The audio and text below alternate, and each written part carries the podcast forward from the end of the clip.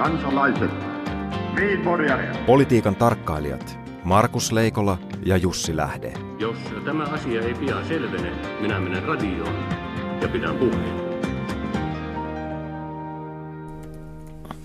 Oikein hyvää perjantaita, Jussi. Hyvää perjantaita, Markus, ja hyvää perjantaita, Suomi. Niin, kyllähän tässä joulu joutuu pikkuhiljaa, osa valtakunnasta on valkoisena, osa mustana. Ja sillä välillä näkyy erinäköisiä punaisia häivähdyksiä myös. Niin, Fifty Shades of Red. Tuota, S D P hakee linjaa kahdessakin vaalissa tulevaisu- tulevassa puoluekokouksessa, toisessa aatteellista ja toisessa toiminnallista linjaa. Lahdessa tullaan näkemään sekä puheenjohtajan vaali että sitten hyvin kiinnostava, hyvin hyvin kiinnostava tuota puoluesihteerivaali, jossa on tällä hetkellä kolme erittäin kovaa ehdokasta mukana. Puhutaan näistä puoluesihteeriehdokkaista hetken verran. Puoluesihteerin tehtäväthän on aika paljon, tai sanotaan puoluesihteerin kuva on muuttunut Suomessa. Se oli ennen vanhaan kyseessä oli vaalikoneiston pyörittäjä, aika paljon myöskin näkyvä puolueen politiikan käytännön linjan veteen, mutta mitäs puoluesihteerit tänä päivänä loppujen lopuksi tekee? Niin, kyllä puoluesihteeristä on tullut tietyllä tavalla semmoinen, ja nyt vaikka tämä on nyt kokoomuksen aikanaan omima sana, niin kyllä se pätee kaikkiin puolueisiin, että puoluesihteerin yksi keskeinen tehtävä on olla tämmöinen tsemppari, siis rakentaa sitä henkistä, äh, henkistä tuota virettä äh, puolueen järjestöissä, koska, koska tämä maailma ei, tätä maailmaa ei enää johdeta rakenteilla. Tätä johdetaan niin kuin tunteilla, arvostuksen tunteella, sitä, että oikeat ihmiset eri puolilta maata ö, samassa puolueessa löytää toisensa, että et se siitä niin kuin puolueosastosta ei tule sellaista veritulppaa, jonka, jonka kautta ihminen ei pääse eteenpäin. Ja puoluesihteerillä on hirveän tärkeä rooli siinä tämän tyyppisen pelikirjan rakentamisessa. Mutta eikö se kuitenkin ole se käytännössä se kenttätyö, eli se, että pidetään huoli, että siellä on niitä jäseniä, jotka tekee sitä työtä, jotka, jotka joilla tietysti on omia ambitioita itsellä, mutta puoluesihteeri, jos kukaan niin kuin panee itsensä syrjään ja kaikki muut edelleen. Ja miten semmoisia ihmisiä löytyy, jos ne on pannut itsensä syrjään? Tuota, no löytyyhän niitä ainakin Ylöjärveltä, mutta se on taas eri tarina. Tuota, kyllä se, va- se vaatii siis, joo, se vaatii niin kuin, siinä pitää olla semmoinen paimenkoiran luonne. Ja miten arvioisit kolme ehdokasta tässä vaiheessa? Öö, kolme, siis se on nyt tota, Kuntsi, Salmi, Rönholm, äärettömän niin kuin, äärettömän aikaansaavia, innostavia ihmisiä ja hyvin erilaisia taustoitaan. Ja, ja se, se, se tuo mun mielestä niin kuin tosi kiinnostavan asetelman sinne. Ja sitten sinne puheenjohtajan pitäisi olla se kansanvillitsijä, jos, jos puoluesihteeri villitsee kentän ja katsoo tuota S D P-taivata viime vuosina, kyllähän se on ollut vähän semmoista tervatulla sillalla kulkemista, että siinä on, on välillä pyllistetty yhteen suuntaan, kummarrettu toiseen suuntaan ja nyt keskitytään olemaan hipihiljaa, ettei vain kannatus häviäisi. S D P:n kannatus... Onko tervatulla sillalla juuri Harakka oikea vaihtoehto? No S D P:n kannatushan mittaa tällä hetkellä ennen kaikkea hallituksen epäonnistumista, ei S D P:n onnistumista. Joka tarkoittaa samaa kuin, että voidaan mennä ylös, voidaan mennä alas tästä mm. kumpaankin suuntaan. Kyllä. Vielä hyvinkin paljon. Ja, ja, tota, ja, ja tota niin, tää varsinkin, jos, jos tota... Tytti Tuppurainen tulee tähän kisaan mukaan, niin se saattaa tietysti helpottaa, se saattaa helpottaa hieman niin kuin Antti Rinteen näkökulmasta asetelmaa, mutta se toisi lisää asiaa näihin keskusteluihin. Siinähän on Rinteen kannalta kaksi puolta. Toisaalta siinä on enemmän ihmisiä, joita muut voivat kannattaa ja kokonaiskannatuksesta jää pienempi osa Rinteelle. Samaan aikaan tietysti hänen voi ajatella, että se on suhteellisesti suurempi kuin muiden. Kyllä myöskin juuri, juuri näin. Joo. Mutta tämä jää, Mut, tämä jää nähtäväksi. Mutta tota, Lahdessa, Lahdessa asia, Lahti tullaan ratkaisemaan puheilla. Ja puheessa hyvä puhe, puhuja on eri asia kuin hyvä keskustelija. Ja me emme ole nähneet Timo Harakalta poliittisia puheita. Tämä täytyy muistaa. Ja me myös tiedämme sen, että Antti Rinne, jolla, jolla tuo välillä nuo puheet on ollut ikään kuin semmoinen, missä on, miten nyt sanoisin, rima on jäänyt ikään kuin vähän heilumaan, mutta yli on menty.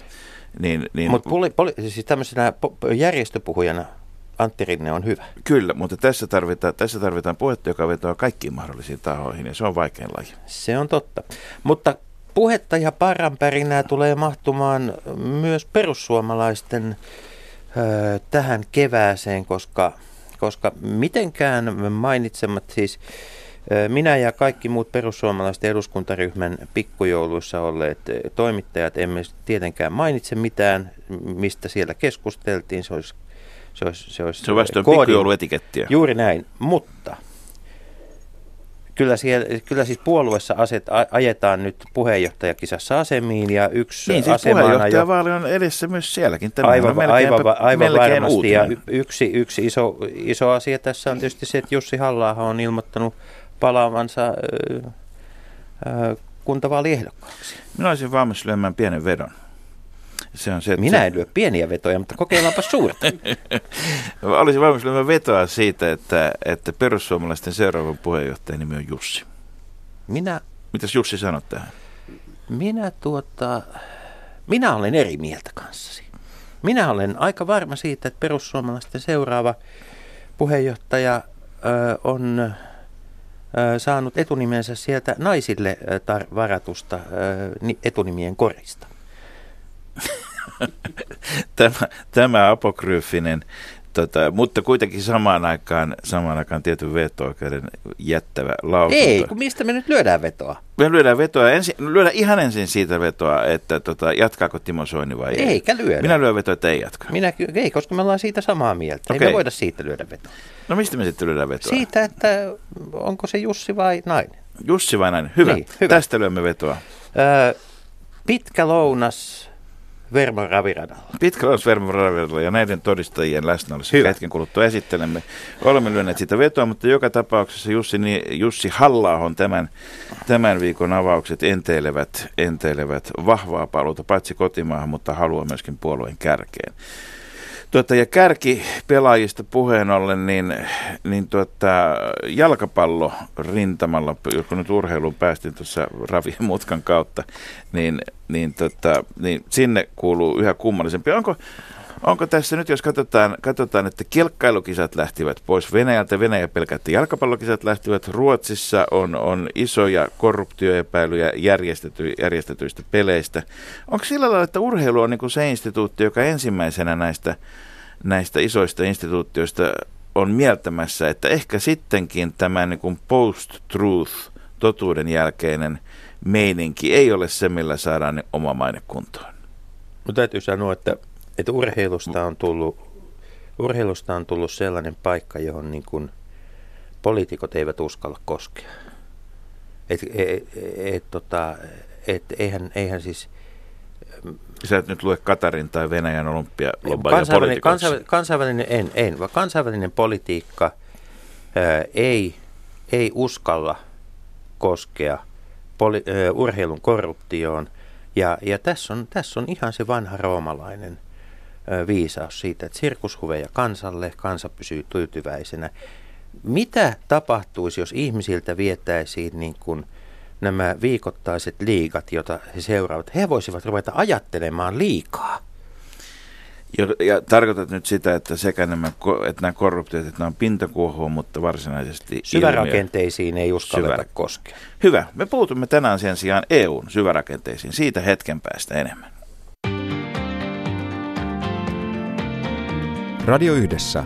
Leikola ja Lähde.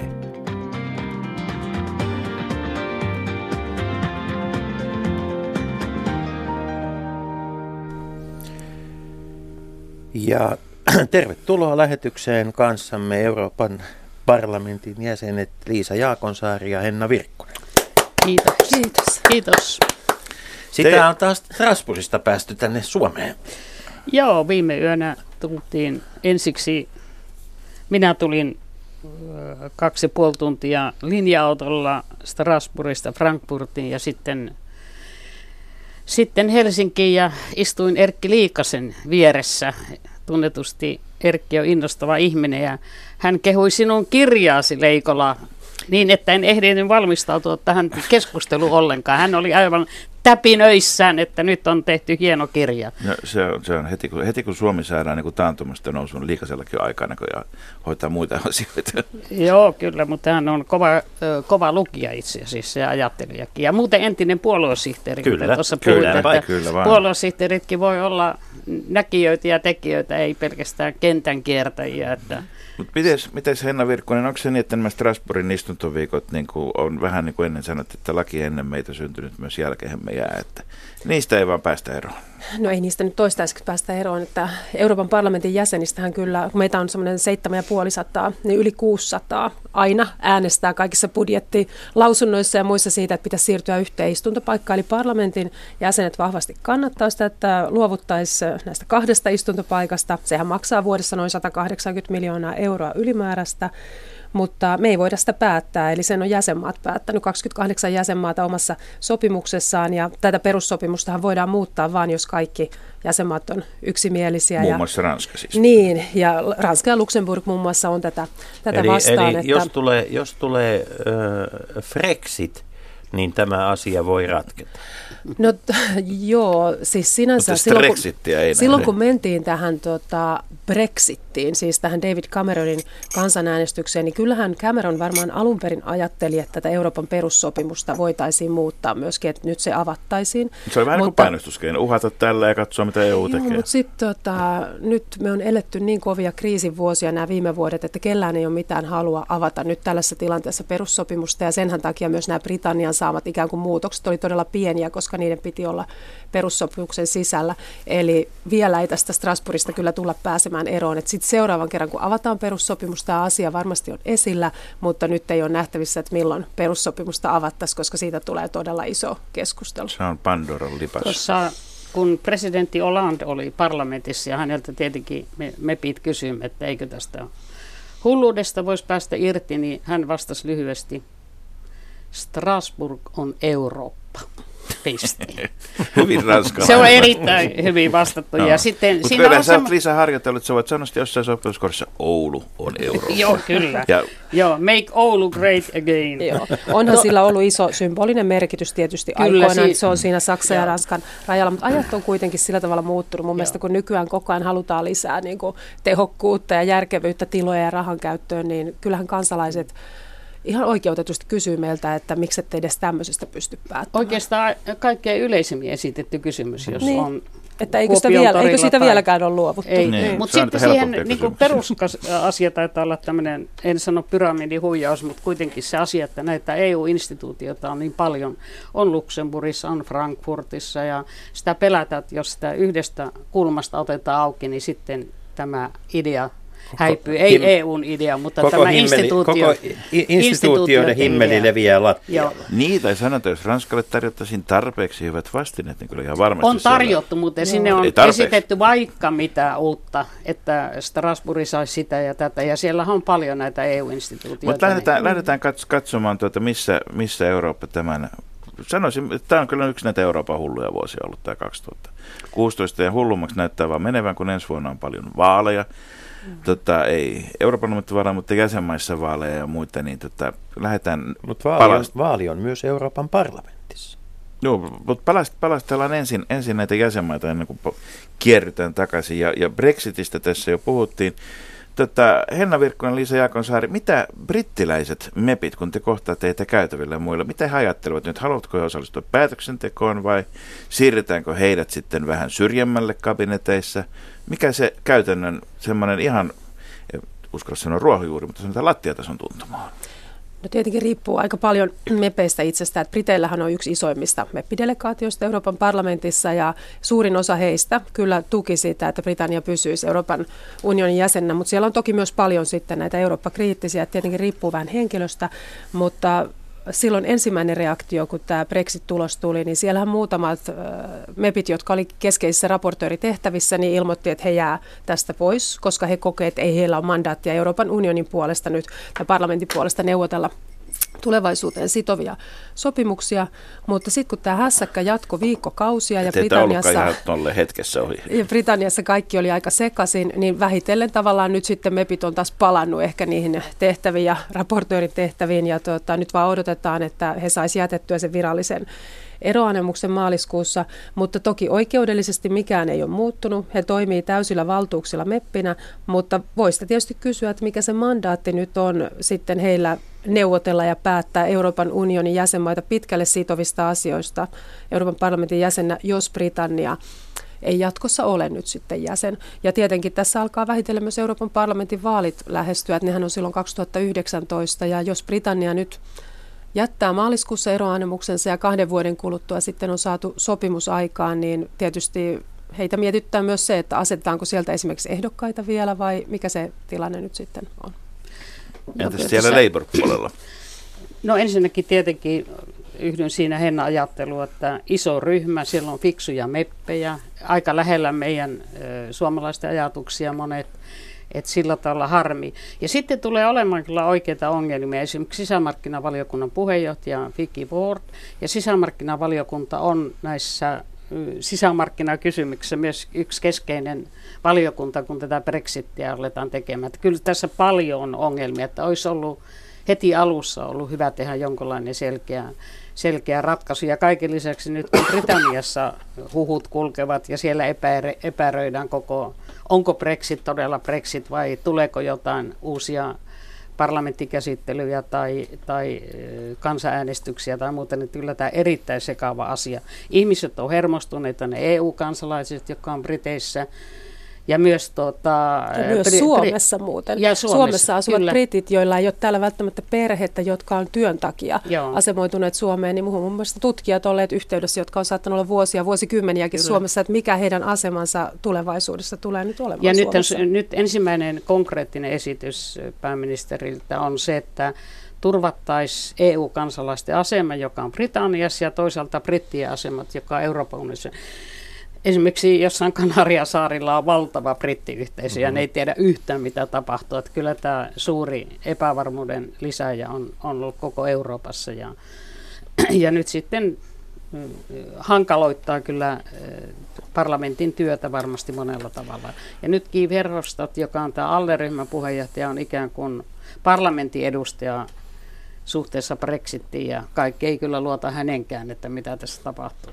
Mutta viime yönä päämiehet oli päättänyt, että hän saa osallistua näihin valmisteleviin kokouksiin nyt sitten eli jatkossa niin kuin parlamentin edustajana. Eli, eli hän on siis Euroopan kepujen ja liberaalien johtaja. Nyt kyllä, epäilään, että armoton, pettääkö myös Euroopan kepu aina? Armoton federalisti, jossa meikäläinenkin, jossa on federalistisia taipumuksia, niin joskus hirvittää hänen puheet. Ja siinä samassa ryhmässä on sitten Paavo Väyrynen, joka ei ole federalisti ja muut keskustalaiset. Paavo Väyrynenhän on federalisti heti, jos kaikki ovat valmiita liittymään häneen. Mutta se on eri asia, ei mennä siihen ei pidemmälle.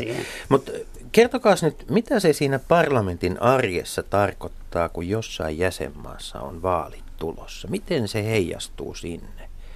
Itsehän mä oon ollut aina sitä mieltä, että E U on valmis sitten, kun kaikkien jäsenmaiden vaalit synkronoidaan niin, että ne pidetään joka viides vuosi samana päivänä jo koko E U-alueella. Mitä, mitä nämä vaalit, mitä ne tuo sinne? No kaikkihan tietävät sen, että vaaleja tulee ja menee mm. ja siihen on totuttu, että ei se, ei se millään tavalla musta mitenkään dramaattisesti vaikuta. Tietenkin ne, tämä Euroopan unionin idea pysyy ja nyt on tietenkin eri tilanne kokonaan, mitä varmaan koskaan ollut, koska tämä on haastettu. Solidaarisuus on haastettu ja on, on selvä solidaarisuusvaje koko Euroopan unionissa. Ja, syn, ja tämä oikeistopopulismi, joka nyt jyllää monissa E U-maissa, niin kyllä se on se kovin haaste, jota tällä hetkellä pelätään. Esimerkiksi miten käy Ranskan vaaleissa ja mitä tapahtuu sitten Saksassa, joka onneksi historian kautta on rokotettu kaikkein pahimmasta. Mutta sitten mitä tapahtuu, mitä tapahtuu sitten... Saako tämä oikeistopopulistinen liike siellä paljon kannatusta? Se vaikuttaa siihen ilmapiiriin. Niin Henna Virkkunen, jos katsotaan niin kuin populistisen agendan ja kielenkäytön kautta, niin sinä ja Liisa molemmat edustatte vanhoja puolueita. Niin onko siellä nyt niin kuin, onko tämä lähentänyt, lähentänyt niin kuin, ää, tämmöisten pitki, niin kuin pitkän historian omaavia institutionaalisia puolueita ja, ja niin kuin toisiinsa tämän Euroopan tämän hetken tilanne? Kyllä sekä, sekä sosialistit että keskustaoikeisto on molemmat Euroopassa tämmöisiä isoja, isoja poliittisia liikkeitä tietysti ja isoja eurooppalaisia puolueita. Että kyllähän meillä on ollut Euroopan parlamentissa tämän vaalikauden alusta asti pyrkimys siihen, että näissä isoissa kysymyksissä mun oma poliittinen ryhmä keskustaoikeisto ja Liisan edustama sosialistit löytäisivät toisensa. Eli että meidän päätöksenteko olisi sillä tavalla pitkäjänteistä ja tämmöistä Eurooppaa eteenpäin vievää. Onko se onnistunut? No mun mielestä ehkä niin kuin suurimmat vaikeudet tulee sitten talouspolitiikan kysymyksiä, että kyllä aika monissa muissa kysymyksissä on onnistuttukin, mutta silloin kun ruvetaan puhumaan talouspolitiikasta siitä, että mikä on julkisen ja yksityisen sektorin vastuu eri kysymyksistä, niin näistä ehkä syntyy sitten niitä eroja. Ja aika usein sitten näissä ikään kuin sopimuksiin pyritään saamaan sitten myös mukaan juuri tuo A L D E-ryhmä, eli liberaalit lisäksi, joka on tämmöinen Eurooppaa rakentava ja ehkä tämmöinen vahvimmin federalistinen voima. Että tällä pyritään huolehtimaan siitä, että me oltaisiin päätöksentekokykyisiä, mutta mä itse kyllä haluaisin, että se olisi vielä tiiviimpää se yhteistyö, että koska nyt erilaiset radikaalit liikkeet ja populismi nostaa päätä eri puolilla Eurooppaa, niin mun mielestä on tärkeää, että tämmöiset maltilliset rakentavat voimat pyrkii tekemään pitkäjänteisesti yhteistyötä. Että tietenkin nyt mitä suuremmasta maasta puhutaan vaalien osalta, niin kyllähän se näkyy Euroopan parlamentissa myös sitä enemmän, että totta kai Saksan tulevat vaalit näkyy siellä ja sitten ennen kaikkea nyt ehkä Ranskan vaalit, kaikkein voimakkaammin, jotka on tulossa nyt jo kevään aikana. Että siellähän muun muassa toinen arvioitu kärkiehdokas Marine Le Pen on myös Euroopan parlamentin jäsen ja esiintyy siellä. No, puhutaanpa Ranskasta. Ranskasta. Saanko tähän kyllä niin sanoa, koska minusta nyt on tapahtumassa muutos, suuri muutos suhteessa näiden maltillisten puolueiden yhteistyöhön, että oma ryhmäni on ikään kuin hylännyt tämän koalitioajattelun nytten ja haetaan yhteistyötä enemmän vihreistä, liberaaleista, G U E:sta, johon kuuluu vasemmistoliitto. Ja tämä johti, johtuu siitä, että nyt kun parlamentin puhemiehen vaali on tammikuun puolessa välissä, niin ei hyväksytä sitä, että kaikki nämä E U:n johtotahot, neuvoston puheenjohtaja, komission puheenjohtaja, parlamentin puheenjohtaja, on samasta poliittisesta perheestä eli E P P:stä. Ja kun tästä ei ole päästy yksimielisyyteen, ei ole pystytty uudelleen arvioimaan asioita, niin oma ryhmäni lähtee kirkastamaan omaa vaihtoehtoa nyt seuraavan kahden ja puolen vuoden aikana. Ja tässä on minusta semmoinen hyvä, hyvä ideologinen tausta kyllä, että nyt kun seuraa esimerkiksi Le Penin voittokulkua Ranskassa, niin hänen ihan keskeinen viesti on se, että vain he edustavat kansaa. Ja sekä maltilliset konservatiivit että sosialistit, ne on samaa roskaa, samaa eliti, eliittiä. Ja nyt jos, mä sanon, että on kaikkien edun mukaista, jos nämä esimerkiksi sosiaalidemokraatit pystyvät nostamaan omaa ideologiansa, omaa profiiliaan, jotta saataisiin uutta kannatusta ja ikään kuin takaisin tämä työväenluokan kannatus, joka Ranskassa on mennyt. Mutta tämähän on ollut tyypillisiä ratkaisuja hyvin monissa Euroopan maissa. On nimenomaan ollut siis se ratkaisu, joka meillä tehtiin Kataisen hallitusta muodostettaessa, että on nämä niin sanotut cross-koalitioonit tai muut, joissa on konservatiivit, keskustaoikeisto ja sosialistit ollut sitten nimenomaan kaikki ei-populistiset ikään kuin yhdessä, mutta nämä ei ole, tota, myöskään nämä koalitiot eivät, niin kuin ei Suomessakaan, ei pysäyttäneet populistien. Ja itse asiassa mun mielestä se on aika harvinaista Euroopan maissa, että pystyttäisiin tekemään vielä yhteistyötä tämän sosialistit keskustaoikeistoblogin yli, koska aika monessa jäsenmaassa on ollut se tilanne, että aina vuorotellen on ollut vallassa joko keskustaoikeisto tai sosialistit. Jos mä ajatellaan esimerkiksi tyypillisesti Ranskan presidentin, va- Ranska, jossa tämä jako on varmaan yksi jyrkimpiä mm-hmm. myöskin, niin kuin tietysti ollut Espanjassakin, mikä nähtiin Espanjan hallituskriisien kautta, niin, niin tota, Ranskassa kuitenkin se presidentinvaalien toinen kierros on ollut juuri se, jossa Joo, sitten tämä yhdistyminen ja löytäminen on Joo. kaikkien ensimmäisen kierroksen verivihollisuuksien jälkeen. Niin kyllä se niin on johtanut siihen, että nyt kun tämä populismi nousee kaikissa jäsenmaissa, niin tämä, ei nyt kaikissa, mutta aika monessa, niin tämä poliittinen kenttä on pirstoutunut ja siellä on täytynyt nyt rakentaa näitä uudenlaisia hallituskoalitioita. Ja kyllähän me nähdään, että tämä päätöksentekokyky on äärimmäisen huono jäsenmaiden tasolla ja se on tietysti Euroopan tulevaisuuden kannalta. Mutta onko tämä Suomen tie tilanne sitten myöskin, eli se, että otetaan ja sidotaan populistit hallitukseen ja pannaan sitten se kannatus niin kuin ikään kuin rankasti kulutukseen, tämä, että se pienenisi. Onko tämä se tie, mikä on sit nähtävissä jollakin lailla, varmaan ensimmäisenä Ranskassa jos jossakin, no joka tuolla, tietysti ensin joo. pelottaa pitkään kaikkia, ja sitten huomataan, niin kuin Suomessa sanoi, että eihän ne nyt mitään saakka aikaiseksi muuta kuin, että ne palautuu vähän pienemmäksi. Joo. Populismihan on eri sorttia. Tämä on ihan selvästi sellaisia, jotka on rasistisia ja antisemitistisiä, niin kuin Ranskalla Le Pen on ollut. Nyt hän on tietenkin pehmentänyt vähän ajatuksia, mutta jos vertaa Suomen ja Ruotsin esimerkiksi tilannetta, niin kyllä tämä Suomen linja sittenkin, että perussuomalaiset pakotettiin hallitukseen, niin se on merkinnyt sitä, että heillä kannatus on puolittunut. Että kyllä mä oon yrittänyt tätä Suomen linjaa muuten, koska tämä E N F on nyt, eli tämä Ranskan Le Penin puolue on nyt ikään kuin eristetty Euroopan parlamentissa, että me ei koskaan äänestetä varmaan et sinäkään heidän esitystensä puolesta, vaikka siellä olisi diabetes, eh, diabeetikkojen kannalta hyviä asioita tai jotain muuta, niin, niin se on johtanut siihen, että he ovat ikään kuin uhriutuneet, että heitä täällä eliitti sortaa, ja siksi tavallaan saattaa olla hyvä linja, että tulee uusia koaliitioita, ja sin riskinä on tietenkin se, että ei saada ratkaisuja aikaan, mutta pitää huolehtia, että ratkaisuja tulee.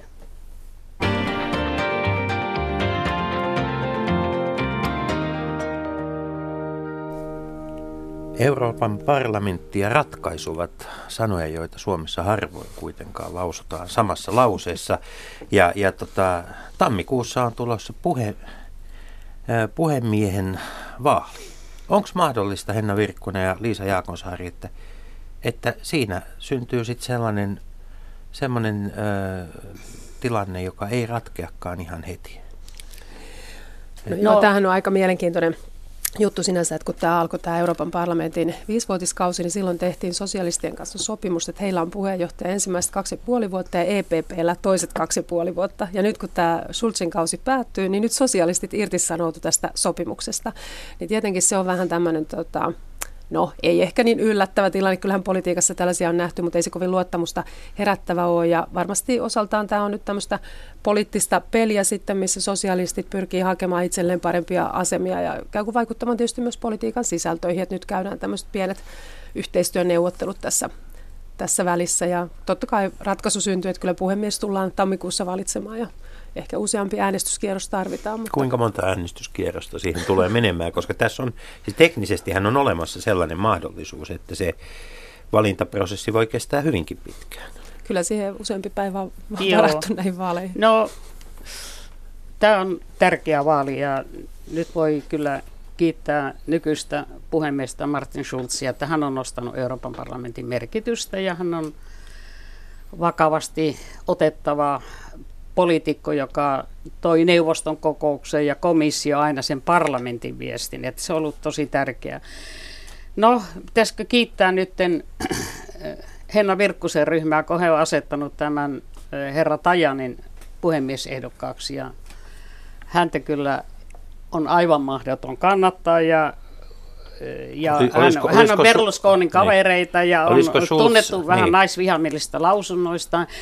Ei ole niin paha, kun puhutaan, eikä kukaan ole niin hyvä, kun puhutaan, mutta se kyllä nosti ehdottomasti sosiaalidemokraattien italialaisen Gianni Pittellan asemaa, koska hän pystyy enemmän kokoamaan sitä parlamentin uusia voimia. Että kyllä tämä niin kuin on vedenjakaja nyt ja vielä on vaikea ennustaa tietenkin, miten käy, mutta aika kova innostus on meidän ryhmässä nyt, että lähdetään hakemaan uutta identiteettiä, koska kyllähän tämä Euroopan tilanne on siinä suhteessa erikoinen, että on tietyllä tavalla ideologinen tyhjiö, ja nyt populistit täyttää sen tyhjön. Eli tähän on saatava muutos, ja tähän täytyy löytyä niin kuin kirkkaammat vaihtoehtoja. Entäs jos populistit pääsevät tässä ikään kuin katonharjan päälle, kuten he pyrkivät monessa muussa tapauksessa? No se on mielenkiintoista, että se riippuu tietenkin sitten Hennan ryhmästä, että miten he ajattelevat, että jos tämä äärioikeusta ja muu sitten on heidän tukenaan, että kyllä te voitte sitten tukea meidän ehdokasta toisella kerroksella. Joo, molemmilla, ehdok- tai molemmilla isoilla ryhmillä on nyt italialainen puhemiesehdokas sitten, ja kyllä mä uskon, että tästä sopimus syntyy. Mutta italialaisen tapaan siinä voi kestää hieman aikaa. Joo, italialaisilla on oma, oma tyylinsä tehdä politiikkaa, että kyllä sen tietysti suomalaisena huomaa Euroopan parlamentissa, että eri, eri maissa on vähän erilaisia päätöksentekoja ja toimintakulttuureja. Mennään, mennään, en mennään. Kaiva enempää mitenkään puukkoa haavassa, mutta nyt olisi E P P:llä ollut mahdollisuus valita tämä irlantilainen lady, josta kaikki arvostaa, mutta ymmärrän ei meidänkään ryhmässä nais, naisilla on nyt niin kauhea suosio, että ei ollut teilläkään. Hän olisi saanut laajasti tukea. Hän jäi toiseksi. Toiseksi. Meillä oli neljä puheenjohtajaehdokasta itse asiassa ja tällä viikolla käytiin ryhmässä sitten vaalia. En tiedä, pitäisikö kiittää. Ei ole varmaan ensimmäinen kerta, kun politiikassa hyvä on parhaan. Niin, eikä vain politiikassa, vaan joskus, yleensäkin. Joskus se on helpompi nähdä sieltä toisesta ryhmästä se, että kenet pitäisi valita ah, niin. kuin omassa ryhmässä. Mm. Tämä käy ihan ainutlaatuista sinänsä, mutta mennään, mennään, mennään tuota eteenpäin, mennään näitä jäsenmaita. Tuota. Saksa tietysti on suuri jäsenmaa ja Saksan vaalit ratkaisivat hyvin paljon. Angela Merkel valittiin jatkamaan ja hän haluaa pyrkiä edelleen liittokansleriksi. Mitä Saksassa tulee tapahtumaan ja miten se vaikuttaa meihin kaikkiin muihin? No mä toivon, että Saksassa, niin, niin, saa nähdä, mutta toivon tietysti, että Saksa pystyy vaalien jälkeenkin muodostamaan semmoisen hallituksen, jolla on päätöksentekokykyä edelleenkin. Että kyllähän Saksa on ollut kaikki nämä viime vuodet se Euroopan unionin jäsenmaa, joka on pitänyt Eurooppaa pystyssä ja vienyt eteenpäin ja ennen kaikkea Angela Merkel henkilökohtaisesti. Että jos me ajatellaan sekä tätä talouskriisiä, että tätä maahanmuuttokriisiä, Venäjän suhteita, kyllä se on henkilöitynyt hyvin paljon Angela Merkelin. Mutta tuleeko että... siellä toleranssi jossain vaiheessa vastaan? Nyt on ensimmäiset merkit siitä, että tavallaan että se politiikka, mitä tähän asti on mennyt, niin jos se vie kannatuksen, niin sitä ei voi loputtomiin jatkaa. No Paavo Lipponen sanoi aikanaan, että politiikkaa tehdään ajassa. Ja se tarkoittaa sitä, että totta kai täytyy olla koko ajan valmis. Ei mihinkään opportunistiseen takin kääntöön, vaan tarkistaa sitä politiikkaa. Ja mä luulen, että Saksassa tulee tapahtumaan näin. Eli kun siellä on jo tapahtunut tämän yhteistyön kautta, että minimipalkkoja nostetaan ja sosiaaliturvan kiinnittää enemmän huomiota ja, ja tämä aika tappava säästöpolitiikka haetaan lisää, lisää tuota uusia elementtejä. Että kyllä mä luulen, että Saksa tulee olemaan ja on hyvin merkittävä myös tulevaisuudessa. Minunkin sankarini on kyllä Angela Merkel sen suhteen, että hän on tässä maahanmuuttokriisissä edustanut sellaista eurooppalaista humanismia, joka kyllä joutui sitten vaikeuksiin Saksassa, mutta olihan se hieno, hieno ele, että sanottiin, nyt, että wir schaffen das. Jos nyt yhtään tulkitsen rivien välistä, niin, niin te, Liisa Jaakonsaari, Henna Virkkunen, kumpikin uskoisitte, että tämä oikean ja vasemmiston ylittävä koalitio tulee tilanteessa, jossa todennäköisesti kasvaa merkittävästi ja pääsee parlamenttiin tämä populisti, niin tämä tulee jatkumaan tämä nykyinen hallituspohja. Niin. Kyllä se varmasti tulevaisuuden et toisin sanoen siellä, jos vertaa siihen tilanteeseen, mikä Suomessa oli edellisten vaalien aikaan, niin siellä ei myöskään ole siis demarit ja sikäläinen demari ja kokoomus riitaantuneet liikaa. Se on aina tämä on ongelma näissä, joo, se on aina ongelma tietysti näissä koalitioissa, kun tehdään tämä, mitä Liisan puolue sosialistit pyrkii nyt Euroopan parlamentissa tekemään, että he kokee, että heidän pitää kirkastaa omaa politiikkaansa, että se on tietenkin aina tämä ongelma kaikille näissä puolueille, näissä koalitioissa, että koetaan, että se oma tavallaan politiikka siinä himmenee, kun joudutaan tekemään jatkuvasti kompromisseja ja sitten tulee tarve profiloitua ja usein se profiloituminen tapahtuu sitten se yhteistyökumppanin kustannuksena, joka tietenkin sitten vähän heikentää näitä välejä monesti, mutta kyllähän Saksan osalta niin ilman muuta positiivista on se, että siellähän edelleenkin työllisyystilanne ja kasvuluvut on verrattain positiivisia olleet kaikki nämä vuodet, että siinä mielessä kyllä mä itse näen, että kaikkein suurin kasvualusta aina tälle radikalisaatiolle ja populismille on ilman muuta se, että jos taloudessa menee huonosti, jos ihmiset kokee, että heillä ei ole tulevaisuutta ja toivoa, niin se on otollista kasvualustaa tämän tyyppisille liikkeelle. Ja kyllähän siinä Etelä-Euroopan maat varsinkin on vaikeassa tilanteessa, että siellä nuorisotyöttömyys todella monessa maassa on jo pitkään ollut noin viisikymmentä prosenttia, ja se on Euroopan tulevaisuuden kannalta todella huolestuttavaa. Että kyllä populismin nujertamiseksi tärkein lääke on ilman muuta se, että me saataisiin taloudellisesti talouskasvua, työtä, toivoa, tulevaisuutta luotua ihmisille. No mennään Italiaan, koska jos Saksa nyt kuitenkin teidän toiveissanne jatkaa tällaisena lähes niin kuin bayerilaisen autoteollisuuden luomana tasauspyörästynä Euroopan moottorina, niin miten sitten, mitä, mitä Italia tuo tämän vuoden aikana tullessaan? Montako tähtiä annamme Italian politiikalle? Ja monetko vaalit?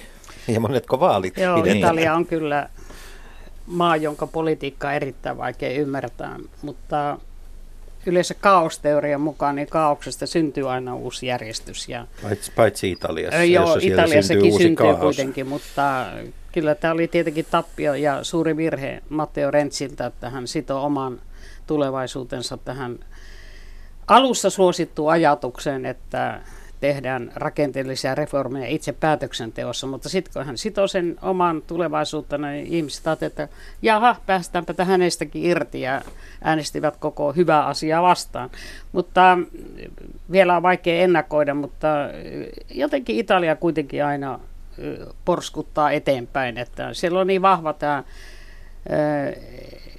niin kuin, että mikään, mikään tämmöinen ajattelu, että mikään ei jär, onnistu, mutta kaikki kuitenkin järjestyy, että siellä järjestyy ne asiat eteenpäin. Siellä on voimakas kotimarkkinasektori ja, ja monissa suhteissa, monissa suhteissa kilpailukykyinen maa, että uskon kyllä parempaan tulevaisuuteen, miltä nyt tällä hetkellä näyttää Italiassa.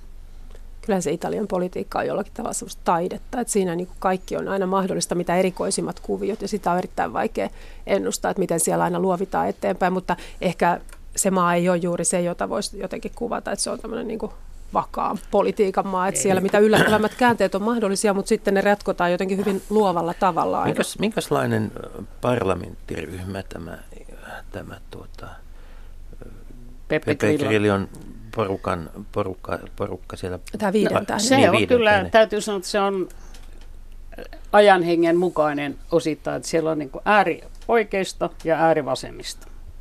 Ja sitten siellä on ihan vilpittömiä, hyviä maailmanparantajia ihmiset. Se on hyvin semmoinen erikoinen joukko. Mikä on heidän viiteryhmänsä ja kuinka he siinä viiteryhmässä käyttäytyvät? No itse asiassa tämä puheenjohtaja, parlamentin puheenjohtaja, puhemiesvaali tulee sen näyttämään. Että mä uskon, että se hajoaa se ryhmä esimerkiksi näissä kysymyksissä. Siellä on tosiaan se on sekalainen seurakunta. En ole aikaisemmin missään tavannut tämmöistä ihmistä, mutta todella siellä on muutamia ihan fiksuja tyyppejä, joiden puheenvuorot on rakentavia ja muuta, mutta sitten tämä ääriryhmien koalitio, sehän kestikin kauan ennen kuin he muodosti sen ryhmän ja sinne houkuteltiin perussuomalaisia ja kaikkia ja, heitä ei, ja, ja tämä E N F on toinen samantyyppinen sekalaisen seurakunnan ilmentymä. Joo, kyllä näissä ehkä näissä populistiryhmissä, niin niissä tämä mielipiteiden kirjo ja edustajien kirjo on erittäin suuri, että vaikka tuossa aikaisemmin Liisa viittasi, että Marine Le Penin puolue on eristetty parlamentissa, niin kyllähän heillä taas toisaalta sielläkin on semmoisia meppejä, jotka tosi aktiivisesti osallistuu lainsäädäntöön, esimerkiksi itävaltalaiset, muun muassa näissä digitalisaatioasioissa, mutta sitten vaikkapa Marine Le Pen tai ranskalaiset, välttämättä Front Nationalin edustajat, ei he sillä tavalla valiokuntatyössä edes ole mukana, vaan he esiintyy täysistunnoissa sitten. Ja pitävät siellä. Joo, ja itse, itse että rouva Le Pen on kyllä ö, ilmiö sinänsä. Kertokaa nyt vähän, että minkälainen no, hän on, on myös kyllä, hänessä jotain karismaa on. Pitkä, komea, vaalea nainen ja puhuu koko ajan, hän puhuu koko ajan vaan Ranskan kansalle. Hänellä on ihan samantekevä, mikä parlamentin esityslistalla on. Hän, niin kuin Lenin aikanaan sanoi, että parlamentti on puhe, puhella, puhujalava. Hmm. Niin kyllä sillä tavalla Le Pen on leninisti, että hän käyttää sitä vaan sen oman viestinsä eteenpäin viemiseksi Ranskan kansalle. Mutta se, että pitkään aikaa he eivät tehneet oikeastaan, meni melkein puolitoista vuotta, että he eivät tehneet edes valiokunnissa töitä. Mutta kun Ranskassa heräsi arvostelu siitä, että ne vaan nostaa rahoja siellä, niin tota, se, nyt ne on alkanut tekemään aloitteita, vaikkapa joidenkin sairauksien ennaltaehkäisemyksiä ja muita. Ja, ja myös tässä tosiaan jotkut, jotkut mepit siellä ovat ihan asiassa mukana, mutta kyllä se ryhmänä on aggressiivinen, äh, hajottava, saavat hirve- usein niin kuin par- puhemieltä huomautuksia, näin ei saa käyttäytyä ja selvästi rasistinen. Niin, näissä Euroopan populisteissa on hyvin monenlaista väkeä, jos katsotaan, niin tota, näitä, emme tänään ei mennä pitämällä esimerkiksi Espanjaan, mutta siellä taas on sitten purkautunut sekä äärivasemmiston että äärikeskuston, jos näin voi sanoa. Joo, sanoa. Sehän, joo, se on mennyt näin oikeastaan, että populismi niin kuin näkyy, että Etelä-Euroopassa se on tarkoittanut juuri tämmöisiä vasemmistopopulistisia liikkeitä, hyvin lähellä ehkä marksilaisia liikkeitä, Syritsan tyyppisiä puolueita. Ja sitten taas, taas Pohjois-Euroopassa niin, joo, ja sitten taas Pohjois-Euroopassa se on kanavoitunut enemmän oikeistopopulismille. Mutta mennäänpä menee Puolaan ja Unkariin, mm. niin, niin tuota... Muistamme ehkä jotkut meistä ajan, jolloin kun Itävalta valitsi Kurt Waldheimin presidentiksi, jos häneltä paljastui natsimenneisyys, niin Itävalta pantiin hieman boikottiin. Nyt löytyykö, se, löytyykö sen kaltaista asteikkoa enää, jolla voitaisiin todeta, että kehitys esimerkiksi Puolassa tai Unkarissa olisi sen kaltainen, että, että pitäisi hetkeksi panna jäähylle. No kyllähän nyt on pyrkimyksiä kovasti pistää jäähylle. Missä mennään siinä kehityksessä? No, siellä komissio puhuttelee Puolan, Puolan johtoa ja, ja vaatii vastauksia moniin erityisesti oikeusvaltiota periaatetta loukkaaviin kysymyksiin, ja sitten sen jälkeen, kun tämä prosessi on käyty läpi, niin silloin komissio arvi, arvioi, että mitä tehdään. Mahdollisuuksia on. Äärimmäisenä on tietenkin puheoikeuden kieltäminen, rakennerahastojen jäädyttäminen ja niin edelleen. Mutta näihin tietenkin mennään vain ääritapauksessa, koska tahtoo olla niin, kuten aikaisemmin oli tämä Jörg Haiderin suhteen, että mitä enemmän E U kurittaa, sen enemmän nousee kannatus siellä. Että se ei ole mikään yksinkertainen asia, mutta lohdullista on tietenkin, että ei Unkari ja Puola ole mitään diktatuureja. Ja siellähän nyt molemmissa maissa parlamentti äänestänyt joitakin naisten oikeuksien rajoittamista koskevia lakiehdotuksia vastaan, ja, ja sitten myös tämä herra Orbán, joka oman kannatuksensa maksimoiseksi järjesti tämän kansanäänestyksen maahanmuutosta, niin siellä äänestysprosentti oli niin heikko, että hän ei saanut sitä tukea, että kyllä siellä kansalaisetkin reagoivat. No, mutta E U:n pitää, tiet- pitää olla tietenkin tarkkana, koska mitä Jos, keinoja E U:lla sitten? No, minä sanoin juuri tämmöinen, että, että ei päästä puhumaan, mutta eikö se raha, joka kuitenkin raha, näitä kiinnostaa? Raha, mä sanoisin niin rakennerahastojen niin, jäädyttämisen. Mitä, mitä, mitä pitäisi tapahtua, että rakennerahastot jäädytettäisiin? Kyllä mun mielestä tämä tilanne on sinänsä on äärimmäisen huolestuttava tietenkin, että siinä vaiheessa, kun jäsenmaat on liittynyt Euroopan unioniin, ne on sitoutuneet eurooppalaisiin yhteisiin arvoihin, mihin kuuluu vaikkapa sananvapaus ja medianvapaus ja oikeusvaltioperiaate. Ja se, että meillä muutamat Itä-Euroopan maat on lähtenyt näistä luisumaan, siihen ei alun perin ollut varauduttu, että tämä on hyvin uusi menetelmä nyt tämä niin sanottu oikeusvaltiomekanismi, ja Puola on nyt ensimmäinen, johon tätä sovelletaan, ja komissio on todennut, että siellä esimerkiksi tuomioistuimen riippumattomuus ei ole nyt turvattu, Puola pitää tehdä muutoksia. He ei ole tehnyt näitä muutoksia. Parlamentti tukee vahvasti komissiota tässä työssä, mutta mun mielestä komissio tarvitsisi nyt kyllä tähän jäsenmaiden tukea. Eli kyllä tässä pitäisi myös Euroopan unionin jäsenmaiden uskaltaa puolustaa eurooppalaisia arvoja, Suomi mukaan lukien. Se on totta. Ja, ja ku, ottaa esimerkkiä siitä, että kun Euroopan unioni, unionissa jäsenmaa loukkaa esimerkiksi kilpailulainsäädäntöä, niin komissio heti reagoi. Niin kyllä näitä perusarvoja loukkaamalla pitäisi olla nopeampi tapa reagoida.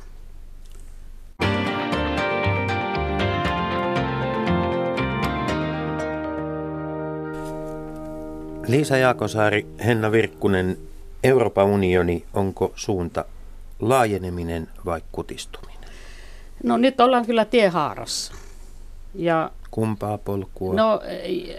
Kyllä semmoinen kauhuskenaario on, että jos neuvoston pöydissä istuu Le Pen, Orban, Slovakian pääministeri Fico ja niin edelleen, niin kyllä se kyseenalaistaa Euroopan unionin idean ja arvot niin ratkaisevasti, että seurauksena saattaa olla kutistuminen, mutta toisaalta aina on tapahtunut tähän saakka niin, että tavallaan sitten löydetään myös enemmän yhteistä.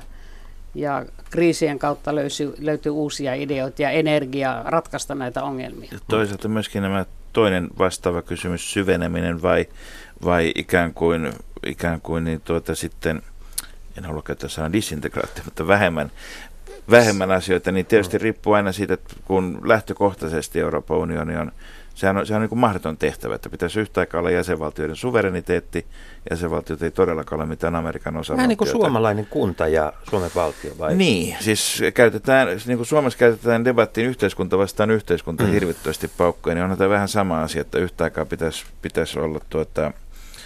Pitäisi olla kauhean toimintakykyinen Euroopan unioni, josta nyt viimeksi, viimeksi Donald Tusk tuskaili tuossa, että kun Syyriakaan ei, Syyriastakin pannaan vielä EUlle, EUlle niin kuin mm. tuota syyt niskaan. Mutta onhan pääkaupunkiseudun niin, yhteistyökin kauhean vaikeaa, vaikka on, on, siellä ja, kuitenkin tapa... ollaan kaikki suomalaisia. Juu, eikä juu. Suomen eduskunnassa ole yhtään ihmistä, joka vihaa Suomea, mutta Euroopan niin, parlamentissa ensin... on osa ihmisiä, jotka haluaa sen hajottaa, että kyllä se tekee sen sehän tapahtuukin, että ensin testataan, että toimiiko länsimetron asemat keskenään, sitten vasta toimiiko ne myös muun joo. Suomen kanssa. Eli tässä suhteessa Euro- Euroopan unioni toimii erittäin nopeasti ja hyvin. Mut, mut, mut, mutta mutta minkä tyyppisillä asioilla? siis oikeasti käytännössä Euroopan unioni pystyisi lunastamaan, koska kyllä nämä tietysti nämä imagokysymykset ja se, että se suosio ei ole kauhean suuri, riippuu osin myös toiminnasta. Tota, realistisesti silloin, kun kuitenkin kansallisvaltioilla on useilla johtajilla kansallisvaltioissa paineita pitää sitä suvereniteettia, omaa päätösvaltaa olla luovuttamatta sitä niin kuin eteenpäin. Minkä tyyppisillä asioilla Euroopan unioni pystyisi nyt seuraavan parin vuoden aikana ikään kuin keräämään tämmöisiä irtopisteitä, ekomerkkejä ja, ja, ja, ja niin kuin ikään kuin tuulta purjeisiinsa sille, että samassa veneessä yhdessä tässä nyt kuitenkin joudutaan, joudutaan päättämään asioita ja jopa pärjätään paremmin? No, mä sanon heti kaksi asiaa. Yksi on se, että vahvempi yhteinen ulko- ja turvallisuuspolitiikka, ja siinä ollaan menossa eteenpäin. Se, että E U olisi esimerkiksi nyt Alepon lasten kärsimysten edessä auttamassa, mitä siellä tapahtuu, humanitaarinen apu ja ratkaisujen etsiminen. Ja toinen, jota pidän äärettömän tärkeänä, on se, että vaikka verotus kuuluu jokaiselle maalle, ja siitä on pidetty pitkään kiinni, niin tämä veronkierron estäminen ja veroparatiisien laajeminen, niiden sulkeminen, niin, niin ne olisi sellaisia, jotka lisäisivät uskottavuutta Euroopan unionin toimijana ja poliittisena. Euroopasta veronmaksajien vai ei veronkiertäjien paratiisi? Mielestäni se on vähän liioittelua nyt todeta, että Euroopan unioni olisi niin hirveän epäsuosittu, että marraskuussa Joo, julkaistun eurobarometrin mukaan suomalaisista kymmenen prosenttia piti Suomen E U-jäsenyyttä huonona asiana. Eli kyllä se niin kuin nähdään, että se on positiivinen asia, mutta totta kai Euroopan unionissa on paljon kehitettävää. Ja se on Suomi suorittu, varmaan ei olekaan suor... tässä suhteessa niin kuin ja se on suosittu tämmöinen haukkujen kohde. Se on ihan totta, että Etelä-Euroopassa ollaan nyt erittäin tyytymättömiä Euroopan unioniin, koska he kokee, että nämä talouden uudistusvaatimukset, mitä Euroopasta on tullut heille, niin ne on kohtuuttomia. Mutta kyllähän Onko ne? Nyt, no, Onko ne kohtuuttomia? Ei, ei ne minun mielestä no, ole. No kyllä Kreikassa on ollut aika kohtuutonta. No, se on onhan siellä, mutta me tiedetään tämä tausta, mikä siellä Joo. on, että siellä on väärännetyillä tilastoilla alun perin tullut Joo, tähän kyllä. koko euroon. Mutta Mut se tuota, ei, ei, ei ole me, mikään kosto-organisaatio, jos me ajatellaan, se että kostaa. Mitä talouskriisin jälkimainingeissa tapahtui, että silloin korjattiin monia näitä taloudenpidon valuvikoja, mitä Euroopan unionissa oli tehty, tai ei ollut alun perin ajateltu, että äh, voitaisiin olla yhdessä valuutassa ja kuitenkin noudattaa ihan erilaista talouspolitiikkaa, niin mun mielestä tällä hetkellä turvallisuuden osalta on kyllä tapahtumassa samaa, että talouspolitiikassa on todella paljon tiivistetty yhteistyötä ja uudistettu rakenteita, ja tällä hetkellä sekä sisäinen että ulkoinen turvallisuus ja myös puolustus on semmoisia teemoja, mitkä hitsaa Euroopan unionia entistä enemmän yhteen, ja siellä kyllä yhteistyö syvenee. Tässä kun, kun puhutaan näistä eurooppalaisista instituutioista, niin, niin ehkä vähemmälle puheelle on jäänyt Euroopan keskuspankin toiminta. Nyt kun Nyt kun esimerkiksi, kun sanoit, että Euroopan, Liisa Jaakonsaari, että Euroopan unioni ei ole kosto-organisaatio, niin Euroopan keskuspankki sen sijaan on ollut osto-organisaatio. Mm. Eli siellä on ostettu, ostetaan valtavilla summilla, siis kymmenillä miljardeilla näitä papereita, arvopapereita ja pystytty sitä, valtioiden lainapapereita ja pystytty sitä kautta ihan suhteellisen luotettavien selvitysten mukaan niin keskeisesti vaikuttamaan siihen, että tästä finanssikriisistä on päästy pois. Joo. Mutta kun Euroopan keskuspankki muodollisesti ikään kuin ei ole osa tätä Euroopan unionin poliittista päätöksentekoa, vaan itsenäinen, niin, niin unohtuuko meiltä liikaa se, että meillä on näitä muita instituutioita, pitäisikö tuoda esiin se, että, että tämähän on kuitenkin ihan samanlainen käytännössä unionin projekti, tämä Euroopan keskuspankki, euroalueen projekti, kuin mitä on muutkin instituutiot. Joo, mutta tästähän käydään koko ajan parlamenttia. Euroopan keskuspankki käydään vuoropuhelua, mutta haluaisin lisätä tuohon, mitä Henna sanoi, niin tosiasia on muuten se, että Brexit lisäsi Euroopan unionin kannatusta eri E U-jäsenmaissa. Että se kuva ei ole niin lohduton, että halutaan tietenkin välttää tämmöistä kaaosta, mutta kyllä enemmän tämmöinen parlamentaarinen keskustelu ja kontrolli suhteessa Euroopan keskuspankkiinkin on tarve, mutta minusta se keskuspankin politiikka on kuitenkin johtanut nyt siihen, niin kuin sanoit, että vähän on päästy irti tästä syvenevästä taantumasta. Mutta se ei saada E U:n laariin. Kyllä. Joo, ja sitten tosiasiassa kuitenkaan Euroopan taloutta ei saada pysyvälle kasvu-uralle ennen kuin jäsenmaat kykenevät tekemään näitä tarpeellisia rakenteellisia uudistuksia. Ja ne on aikamoissa vaikeuksissa tämän politiikan pirstaloitumisen seurauksena eri jäsenmaissa, ja se on niin kuin se pitemmän aikavälin iso. Nyt, nyt, seuraa, nyt seuraa merkittävä profetia. Nimittäin politiikka on kuitenkin aina suhteiden, niin kuin suhteellista ympäröivää maailmaa. Öö, Henna Virkkunen, Liisa Jaakonsaari, onko niin, että jos Donald Trump epäonnistuu omassa politiikassaan Yhdysvalloissa, niin Euroopan unionista tulee kansalaisten keskuudessa suositumpi? No en ehkä ihan tuommoista johtopäätöstä vetäisi, mutta kyllähän toisaalta myös tämä kansainvälisen politiikan epävarmuudet on semmoinen kenttä, mikä myös hitsaa tavallaan sit Euroopan unionin jäsenmaita yhteen, vaikka toki meidän sisällä on poliittisia voimia, jotka pyrkii hyödyntämään näitä taas toiseen suuntaan, että kyllähän toisaalta tämä Venäjän aggressiivisuus on aiheuttanut sen, että Euroopan jäsenmaat on havahtunut tähän yhteiseen uhkaan meidän rajoilla ja toisaalta nyt U S A:n nostattama epävarmuus myöskin, että Euroopan pitää olla myös itse vahvempi, että me ei voida olla niin riippuvaisia esimerkiksi puolustuksen osalta Yhdysvaltain resursseista. Että edelleenkin Yhdysvallat on Euroopan unionille tärkein strateginen kumppani maailmassa ja toki se on meille tärkeää talouden ja turvallisuuden näkökulmasta, että saadaan Trumpin kanssa luotua hyvä suhde. Mutta jos Trump elvyttää niin voimakkaasti, niin kuin hänen puheensa voisivat johtaa siihen ajatukseen, niin kyllä se tietenkin Euroopallekin merkitsee aika paljon. Mutta sitten surullista on tietenkin se, että jos kaikki nämä vapaakauppaneuvottelut ja muut menee jäihin, niin se voi tietää paljon. Mutta pahinta on kyllä se trumpismin leviäminen Eurooppaan sillä tavalla, että jos hänellä oli se tunnus, että Amerikka ensiksi, ensin, ja sitten Ranskalla on myös Ranska ensin, ja kaikki maat sanoo, että me ensin, niin silloin tämä koko idea häviää. Mä muuten olen nähnyt yhden kunnallisvaalimainoksen Suomessakin Kuusamossa, siellä yksi perussuomalainen Kuusamo, Kuusamo ensin. ensin. Make Kuusamo great again, että kyllä tämmöinen niin kuin se leviäminen, että rakennetaan muureja ja aitoja ja käännytään sisäänpäin, niin se on se tuho, tuhossa, se ideologinen, meillä on, meillä on ideologian se, niin, tuho. Meillä on tietysti hyvä puoli se, että Suomessa kuntakoko on niin suuri, että se muurin rakentaminen tulisi aika kalliiksi esimerkiksi Kuusamon ympärille. Niin, viime, niin viimeksi, Suomen ympärille. Viimeksi kun oltiin tekemässä Kuusamon suureksi, niin sitähän oltiin liittämässä Neuvostoliittoon kolmekymmentäyhdeksän. Toden, toden totta. Mutta tota, kuinka paljon Donald Trump hallitsee niin kuin käytävä, käytäväkeskusteluja parlamentissa. Mist, mitä hänestä ajatellaan ja minkälaista, ja tästä uudesta Yhdysvaltain hallinnosta, mitä, minkälaisia ajatuksia se herättää? No ainakin huomannut, että tätä äärioikeasta tuulettaa kovasti nyt ja ne on saanut uutta energiaa siitä ja ovat sitä mieltä, että Trump on oikeassa ja Putin on oikeassa ja täällä vaan äh, askarrellaan typeriä asioiden kimpussa. No pitäisikö suomalaisten pelätä sitten, että Trump ja Putin päättävät Euroopasta meidän, meidän ikään kuin ohitsemme? Ja no totta kai sehän muuttaa koko tätä maailmanjärjestystä, jos valtiot eivät itse pää, saa päättää omasta tulevaisuudestaan, että nämä kaksi herraa sopii. Toivottavasti he sopii nyt tämän Syyrian sodan lopettamiseen, se on ainut tämmöinen positiivinen toivonvire, mutta kyllä se voi vaikuttaa, mutta ehkä ei niin ratkaisevasti kuitenkaan kuin tällä hetkellä ajatellaan. Kyllä se paljon epävarmuutta on ilman ja, muuta nostattanut nämä joo. viimeiset pari kuukautta, että nyt toki odotetaan, että Trump sitten astuu virallisesti virkaansa ja sitten nähdään, että minkälaista hänen politiikkansa on, koska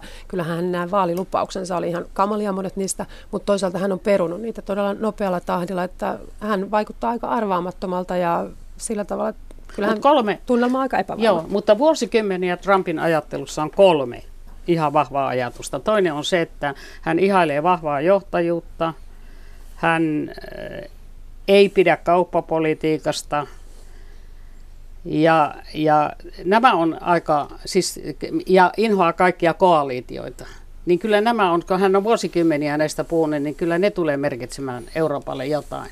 Mutta hän saattaa havaita sen, että vaikka Yhdysvaltain presidentti on hyvin vahva johtaja, niin sielläkin kuitenkin tarvitaan merkittävästi myös muiden ihmisten tukea, että siellä pystytään viemään päätöksiä. Ehkä eteenpäin. Meidän pitää käynnistää tämä Make Europe Great Again sitten. Niin, mutta ensi Joo. viikolla, Markus, me teemme joulusta jälleen suuren. On Leikolan ja Lähteen jokavuotisen joululahjalähetyksen aika. Kyllä, ja, ja tulemme katsomaan, ketkä ovat ansainneet risuja ja ruusuja ja vieraanamme silloin yhdessä, yhdessä näitä lahjavinkkejä tuota, tarkastelemassa ovat Elina Yrjölä ja Lasse Lehtinen. Tänään kuitenkin kiitämme europarlamentaarikkoja Henna Virkkunen ja Liisa Jaakonsaari. Tuota, Euroopasta riittää keskusteltava. Euroopassa tapahtuu ensi vuonnakin ja, ja, ja tuota, tässä vaiheessa toivotamme vain kaikille oikein kilttejä joulunaluspäiviä. Muistakaapas nyt Trump ja Putinkin, että tontut tarkkailevat.